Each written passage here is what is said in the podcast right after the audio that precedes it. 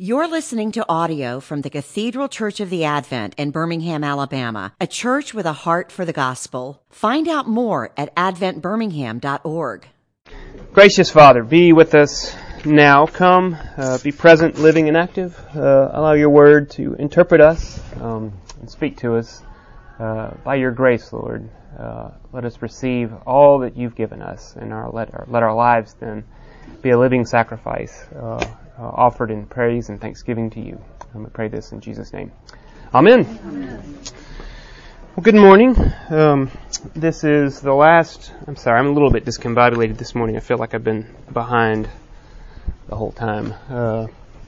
But so glad to be here. It's the last one of this series, something I've wanted to do for a couple of years, and many of y'all have been around for most of it, if not all of it, and I'm grateful to that. It's been an unusual series for me, and as much as I've tried to write and put some things out there. If you want a copy of the whole thing, I think it goes to 53 pages or something like that, so it became a little booklet.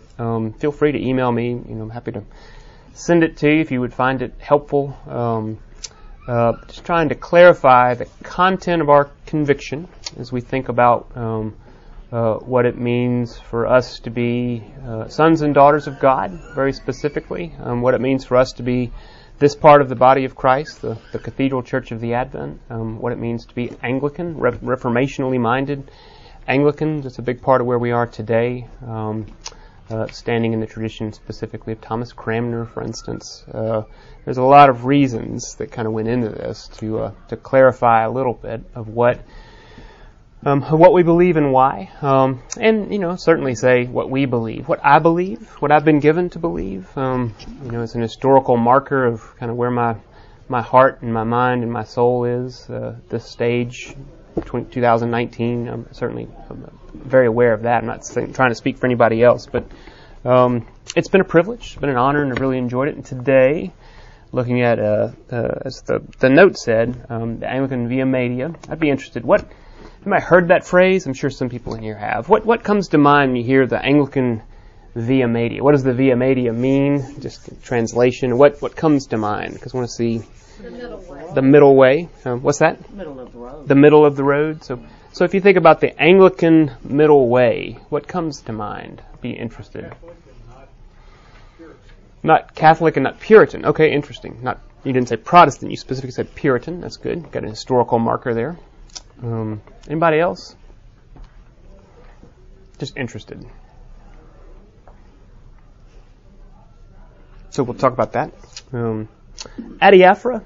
Let's do that. Who knows what adiaphora is? Osvaldo, you should probably go last. Anybody? You might have heard the word? Okay, good. Shannon, what's adiaphora mean? It's a funny word. Having to do with things that are not of critical importance. Yeah, I may modify that slightly. Specifically, it means a thing indifferent. So it still could be important, but it just is indifferent vis-a-vis something else. So you might sometimes, vis-a-vis the Bible, for instance, it's not proscribed in the Bible. You must do this, but neither is it prohibited. You must not do this. So it could be important, helpful, useful, beneficial, but it's just not essential sometimes. So it's a little bit of what you were saying, where it's not critical, it's not essential. And we're going to talk about adiaphora, and how some parts of the church have come through that in different ways. In fact, let's just dive in there. So what's in front of you today are the two sections. What is adiaphora? I had to sort of talk about that because when you think about the Anglican middle way, one of the three ways going to describe that involves where Anglicans, and by that specifically Thomas Cranmer, and what he left us in his 42 articles, his homilies, and his prayer book, how he discerned the middle way between Wittenberg, Martin Luther, and Geneva, John Calvin, John Bullinger, and some others. That the middle way would be between those two principal parts of Protestantism in the 16th century, in ways it's been redefined in subsequent history. but adiaphora is one of those legs. So adiaphora, a thing indifferent. It is mentioned in Article 34 of the 39 articles. Quick word, because you heard me say 42 articles, 39 articles. When they were first written, or at least first published, when they were first written, I think there were actually 49. When Cranmer first published them, there were 42, and then he died, he was burned, and Mary came back into power. And then when Mary died and Elizabeth rose, they were subsequently revised because some other things in history had happened where Luther had died as well, and some of the ways we were trying, the Church of England, which became the Church, or the Church in England, which became the Church of England, tried to be in conversation specifically with the Germans. That historical moment had passed, and so able to do some slight revisions, and the 42 articles became the 39 articles. And so sometimes you'll hear, specifically when you talk about Cranmer's articles, you'll talk about the 42 articles, but what we have are the 39 articles because they were slightly revised. So anyway, in the 39 articles, the adiaphoric question is there. This isn't the whole article, but it says, it's the third paragraph.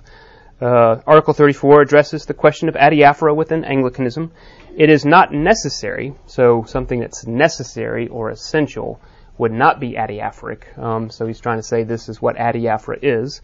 It is not necessary that traditions and ceremonies be in all places one or utterly like, for at all times they have been diverse and may be changed according to the diversity of countries, times, and men's manners, so that nothing be ordained against God's word. So here's one way Cranmer, and then contrasting that with some other folks that were his contemporaries, were trying to discern this question of what is essential, what is not essential but helpful, and then what is prohibited. The Roman Catholic Church of the time, and still significantly to this day, if you think of it in this way, if I had a board, we could put the Roman Catholic Church, and then Anglicanism, represented by Thomas Cranmer, and then down here we could say, somewhat unfair, but today's Presbyterianism, the inheritors of folks like John Knox especially, he would be the best example of that, a contemporary of Cranmer, or subsequent Puritanism, which I think is what Shannon was getting at, how they all answered this question about adiaphora. So you can see that, Catholicism, Anglicanism, and let's say Puritanism. And then the question of doctrine, and then the question of ceremony, or how God's people, when they're gathered in the church, as we looked at last week, ecclesia, how are they going to order themselves? Whether that's the question of bishops or overseers or things like vestries or things like sessions. Do you have priests or presbyters, or do you have elders? Where these words were the same words in the Scripture, but were noted in different ways. So that's one aspect of the question, is how are you going to order yourself? Church order, church governance.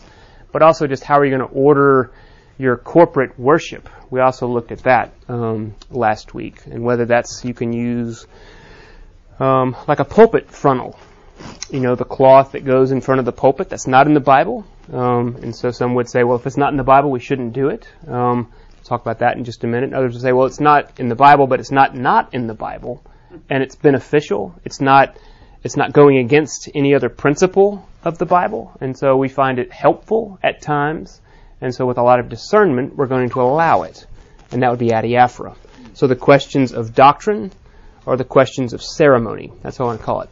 So the Roman Catholic Church, on the question of doctrine, would say that they were normative. Difference here between normative and regulative, and that's down here in one of these notes. It's very helpful, because most of the time you think about it in terms of worship, the normative and regulative principle of worship, but you can also think about it in terms of doctrine or in the conceptualization of an idea. Normative, as the word sounds, where the Bible norms, or an authority, could be the Constitution of the United States or the canons of a nonprofit organization or anything else like that.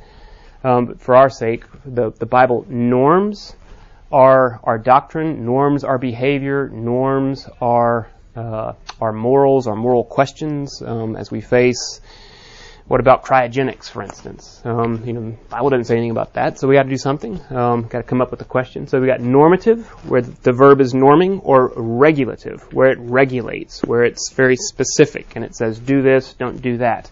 So we've got the normative and the regulative principles. I really should have gotten a piece of paper for this class. I didn't know I was going to do this.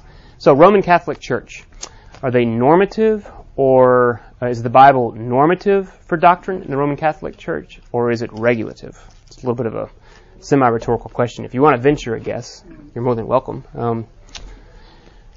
Normative. Because, say, the extra-canonical, meaning not specifically in the canon of Scripture, ideas and understandings about Mary. For instance, the Bible never says, and on this day, under the reign of so-and-so, Mary died and she was buried with her forebears, at Merrimah, something else like that. We don't have that about Mary. So it doesn't say that Mary, the mother of Jesus, died.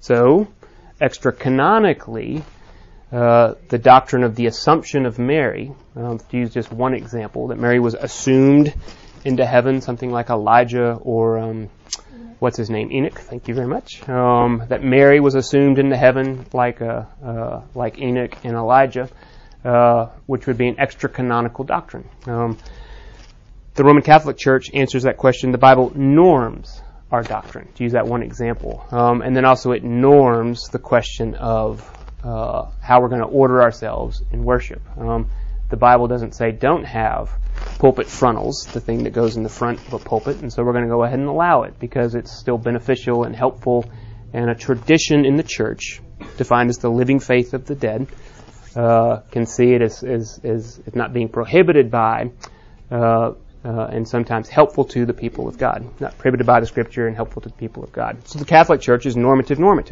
Let's go down here to the Presbyterian tradition exhibited by Knox and the Puritans. Regulative, where the Bible regulates doctrine. The question of Mary, for instance, they would say we can't go there. We can only go as far as God's Word is written, somewhere like 1 Corinthians 4:16, I think. And we'll go no further. And so the Bible regulates doctrine. We're going to have the doctrine of the church, the dogma of the church, to be very specifically regulated, fenced, boundaries are established in terms of how far we'll go. And then also regulative in terms of what we're going to do with worship. So we take it to an extreme, and some churches would say there's no organ that's mentioned in the Bible, so they don't have organs or modern instrumentation. Only the instruments that are mentioned specifically in the Bible, like a lyre or a lute or tambourine or something else like that, are the ones that can be used. So, regulative. Aha! Anglican Via Media, Thomas Cranmer, some others. How do you think Cranmer decided the question, normative or regulative, around the question of dogma and doctrine, and how did he answer the question around ceremonies? Regulative on doctrine, normative on ceremonies. That's the middle.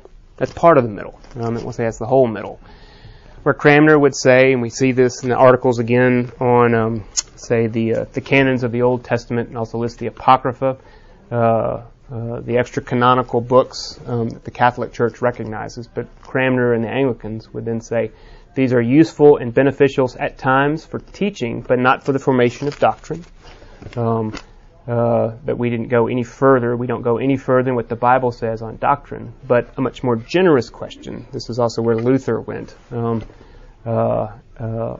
the question of how we're going to order ourselves, whether it's in terms of church governance or in the way that we order ourselves for worship or corporate governance or something else like that. So that's adiaphora. A thing that's indifferent doesn't mean it's not important, but it's a thing that's not specifically mentioned in Scripture, but it's also not prohibited by Scripture. Where a massive amount, this is the final word I'd say, and then we can see which questions you would have. What that leaves us with is the need for wisdom, is the need for a lot of prayer, a lot of prayerful discernment, where we would ask humbly that the Lord would lead us. And Cranmer and Knox really went round on this question in a hard way in the famous story of a black rubric. I don't know I was going to say this.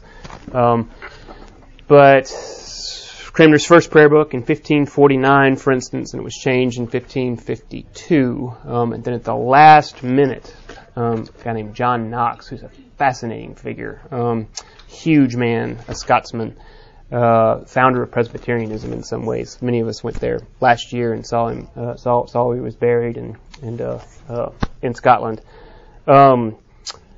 looked at what Cranmer had written and saw that the people were going to kneel to receive communion. He said, this smacks of, Roman Catholicism, or papistry, he called it, because it's going to imply the veneration of the sacrament. This can't be. He wanted to regulate.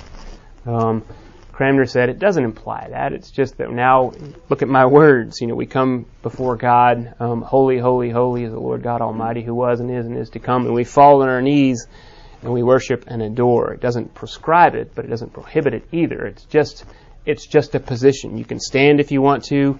You can kneel if you want to. And then Knox said, nope, it's got to be... It can't be kneeling because the Bible doesn't say that. And then Cranmer's response was like, well, if you wanted to be that, John, we should all be lying down. Because at the Last Supper, you're reclining and he lays on Jesus. This all went on, truly, 1553, right before they both died, are soon thrown in prison. And they went back and forth. But Knox won, and what's called the famous Black Rubric was, the book was already published, printed, and so they just stuck a sticker in the back, and they said, and this is what you should do, and it implies no veneration of the sacrament, etc., and so forth. So that's how this gets thrown out. And vestments, candles, organs, vestries, do you call them priests, ministers, all of these take a lot of prayerful and humble discernment in order to discern the question about adiaphora. But we're clear that dogmatically, doctrinally, in terms of what we believe, we go no farther than what is specifically mentioned in the Bible. The Word regulates our belief. But as we are gathered underneath the idea of Christian freedom, it is for freedom that Christ has set us free. And a footnote that I included here talks a lot about some of what Zach preached on, the weaker brother, and how Paul, very interestingly, with the two examples of circumcision of Titus and Timothy, how he answered it differently. He said, you can't do this to Titus. I'm not going to let you. I'm not going to let you go back under the law. You foolish Galatians, who has bewitched you?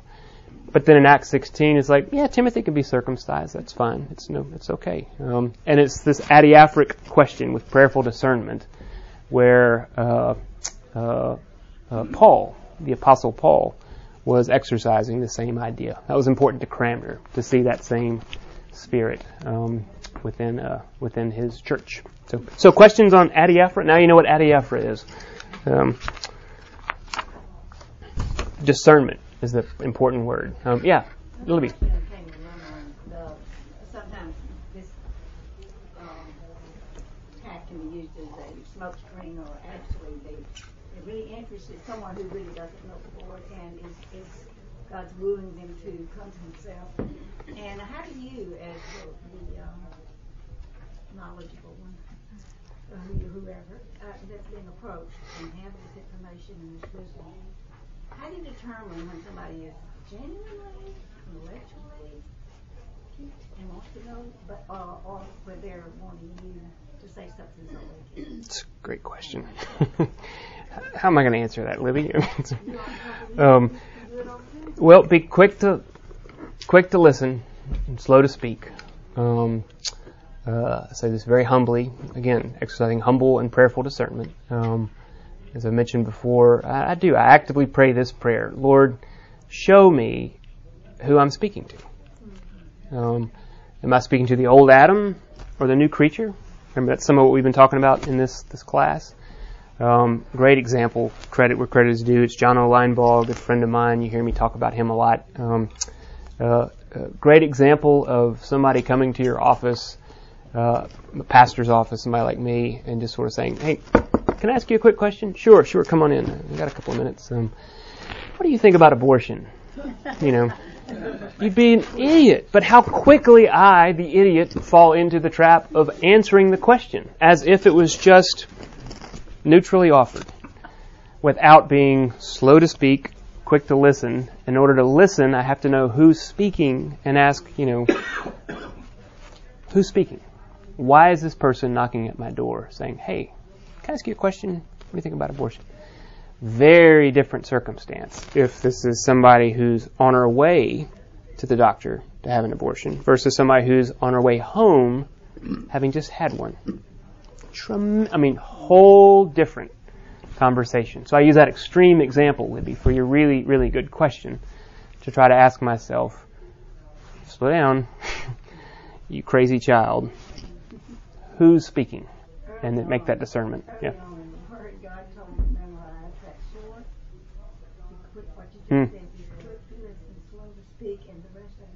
Slow to anger. Yeah. Got a lot to do with it. Absolutely. I could go on about that, but we'll do that for another class. That'd be fun. So the via media, or the via media, the middle way, from this imaginary chart that you see up here. One reason I put this in here is one of my goats, not as in the greatest of all time, but just the thing that gets my goat, or a soapbox, is the recasting of history and or some other ways. It's in the historical record now. But the via media is not the third way, fancy word, the tertium quid, between Protestantism, broadly speaking, and Roman Catholicism. A guy named John Henry Newman had that idea. You hear his name bannered about some. He was an Anglican divine, or really not really a divine, founder of the Oxford movement, the Tractarian movement, the same thing, gets the name from these kind of like what I've written here. He wrote a series, he and about six others, I think it was 90 tracts, called Tracts for Our Times. Two of them were called the Via Media, the Via Media 1, the Via Media 2. It's in there, I think, 1834. It's right there in the middle of Oxford, where Anglo-Catholicism sort of had its birth, not just rebirth, but just its birth. And he wanted to kind of erroneously take a guy named Richard Hooker, which I think is what Shannon was thinking about, who wrote against, or tried to make a corrective against Puritanism in sort of the second century of Anglicanism, to come up with some way of thinking about what is Anglicanism, as it does have this propensity to find a middle ground. Elizabeth came to power, the long reign of Queen Elizabeth, because the church and the state in our tradition are intertwined, at least in the early days, where the Elizabethan settlement was there, and you had all these ways that Elizabeth brought peace, where there was all these warring factions and religious wars and Protestantism. And meanwhile, Germany was tearing itself apart, and the Turks were marauding and killing people, and Protestants were fighting Catholics, and Catholics were fighting Protestants, and Protestants were fighting Protestants and burning each other and drowning each other. The Anabaptists were being drowned all over the place. It was this crazy, crazy, crazy time. And Elizabeth said, enough. We're going to find a way through this without having to do all of that. So there is this sense of being able to find a middle way. I'm trying to avoid using the word compromise because it's not quite that. But what is it then? Because some want to sort of recast that to say the Anglican ethos. You hear that a lot. Is the reasonable efforts of reasonable men to find the middle way and the compromise, as a matter of principle, that if you take two extremes, the best way is always going to be in the middle. And you can take that ad infinitum, and that's historic Anglicanism. That's our ethos. That's what we do. And that's not true. It's not true. I want to be really emphatic, putting my flag in the ground to say that's not Anglicanism, or at least not historic Anglicanism. It could be what some conceive of it. That could be fair enough there, just to think that if anything's going and things shift over the centuries and the years, that it's fine that the two extremes keep drifting, which means Anglicanism just keeps moving with the drift and it goes along. I want to say, no, Anglicanism has a root, has a flag. It put its identity down somewhere. Remember, regulative on doctrine? So there's a pretty deep root right there to be able to say, then, what is the middle way that historic Anglicanism, now introducing this phrase, reformational Anglicanism, might define itself by? If it's not what Newman thought it was, and if it's not what 20th and 21st century Anglicans often want to think of as the supposed prize of reasonableness is the middle, the moderation of all things in between the extremes. If it's not any of that, then what is it? And I mentioned it earlier. Now we've got adiaphora, where we're regulative on doctrine but normative on ceremony and order. Anglicanism finds this unique way here in both directions. between the Protestant sinners, Luther and Calvin. Lutheranism, Calvin, really Reformed is a better word than Calvinism, where, and riffing on somebody else, a guy named Dewey Wallace, Cranmerian Anglicanism, this is why it's a riff, because he wouldn't have said this, is Lutheran in its soteriology. And that's almost all of part 1 and 2 in these that we've been talking about the last 6 weeks. Soteriology is the big fancy word for salvation, that Scripture contains all things necessary to salvation, that salvation is what the Bible is primarily engaged with, that the proper subject of theology, that's Luther's phrase, is the sinning human in a relationship with the justifying and saving God in the location of Scripture. So it's a Scripture-centered understanding of sin, of grace, of faith, of repentance and belief, of the law and the gospel being the two words of God, which do two very different but necessary things. The first word is the office of conviction. The second word is the office of resurrection and freedom of life, and then orients itself into a life-oriented vocation of wonder, awe, thanksgiving, and praise. That's all what he meant by soteriology. And it's very much rooted in the understanding and the theology of Luther. Cranmer became a Lutheran in, 1533, I think, right before he became Archbishop of Canterbury. Didn't want to do it because he knew he was going to die. They said, I'll go, but he had just converted. So with that, but then didn't follow Luther in his understanding of the sacraments. And so that's where we were reformed in our understanding of the sacraments. The idea of not the... Yeah, Osvaldo? Sorry, do you want to keep going on? All right, let me do that. Let me just say, I'm going to be Lutheran, Reformed, Lutheran. Lutheran in soteriology, that's Bible, grace, and faith. Reformed understanding of the sacraments. Luther wanted to emphasize the real presence of Christ, something like, he wouldn't say this, neither would Lutherans, but consubstantiation, where something happens to the elements, the bread, the wine, and the water, in Holy Communion and baptism, where when they're consecrated, they become something other than they were, so their substance, consubstantiation, is changed, and that's the efficacious work. That's what brings a new effect onto the people who partake of it. That would be Luther, real presence. Calvin said, no, not quite spiritual presence. Christ is still really present, just not corporally. Spiritually, he is, where the Spirit is always conjoined with the Word, because the Word brings faith.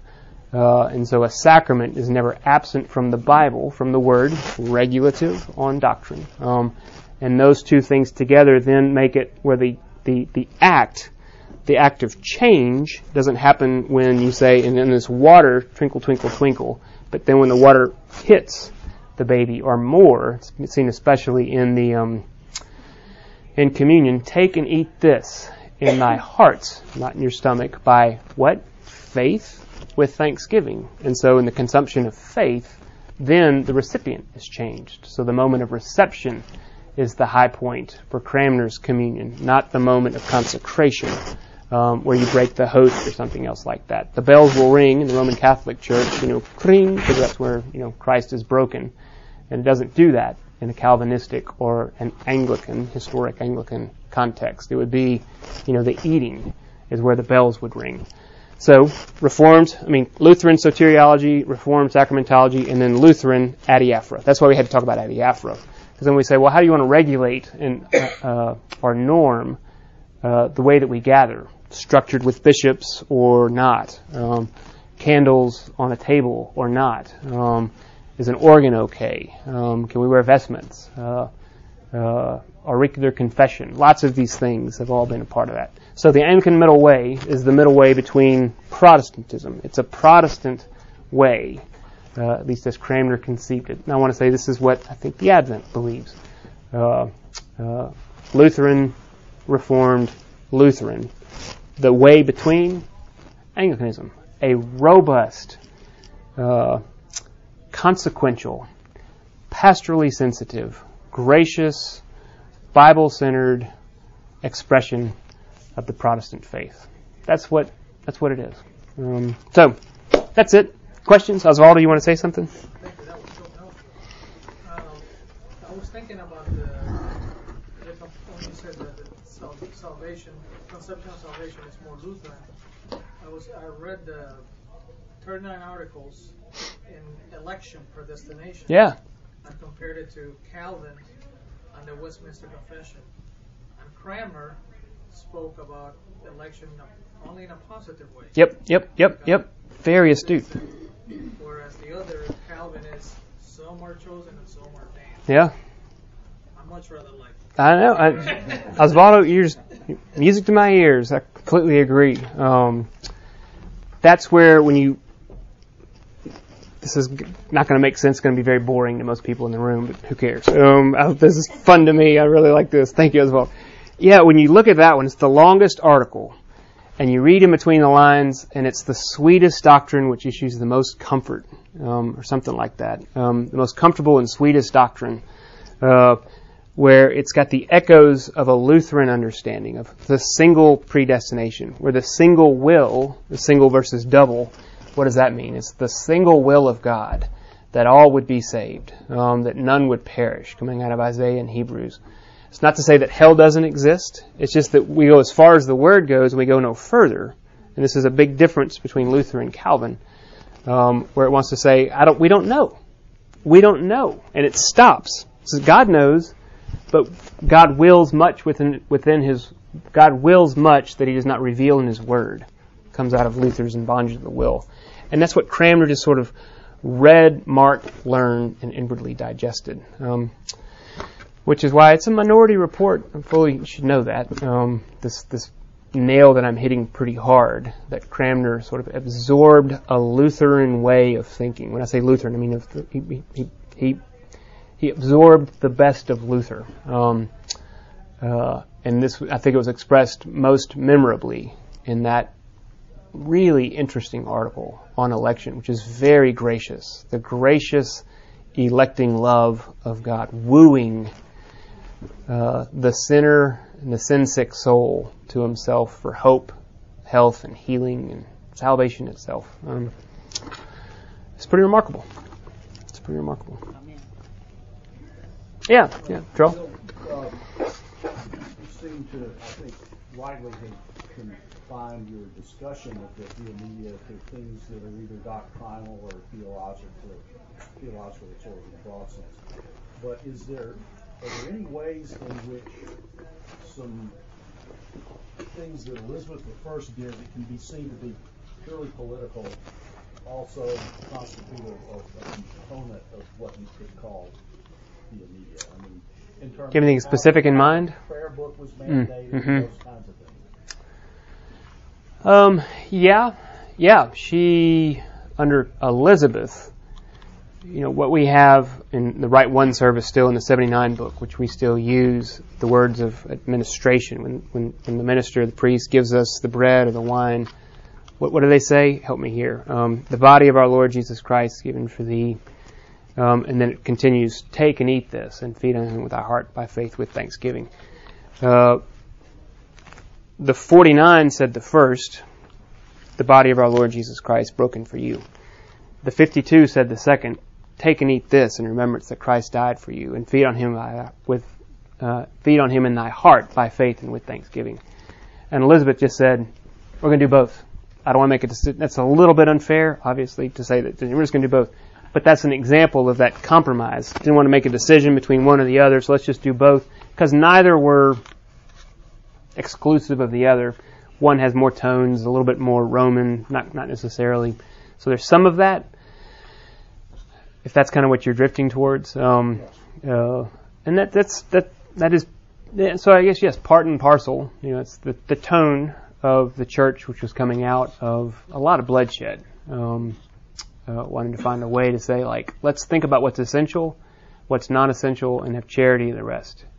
I don't know if that helps. And is this general topic always a good opportunity to refute the inaccurate characterization of Richard Hooker's theology of the so-called three-legged stool? Yep. I think so. But some people will come back and be like, so what, he didn't say it.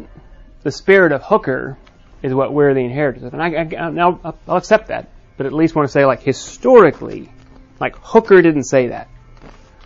Hooker was a Protestant. He wasn't trying to say Anglicanism is something other than Protestantism. That's very clear.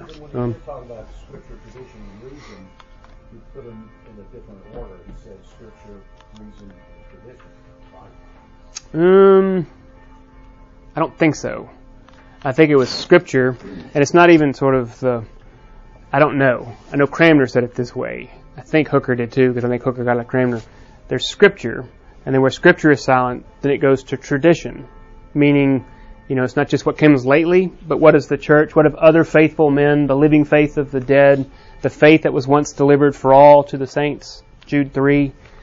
That is what we go to second. And then lastly, and still often, cryogenics would be one example. Isn't that right? Is that the whole freezing thing? Is that right? Did I say that right? Anyway, it doesn't matter. Medicine, modern medicine, nuclear medicine, human reason, which, you know, I hope 53 pages are saying we don't think the brain is a bad organ, but we just always are suspicious of it because it is infected with sin, you know, shot through all the way. So we don't go there first. The bells have tolled. Let me pray. Gracious God, correct me where I'm wrong, and let your word go forth and be gracious to us.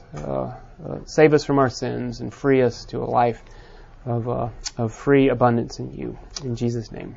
Amen. Amen. Thank you all. See you soon. Thank you. You've been listening to audio from the Cathedral Church of the Advent. If you live in Birmingham or find yourself visiting, we hope you'll join us for one of our Sunday services. Find out more at adventbirmingham.org.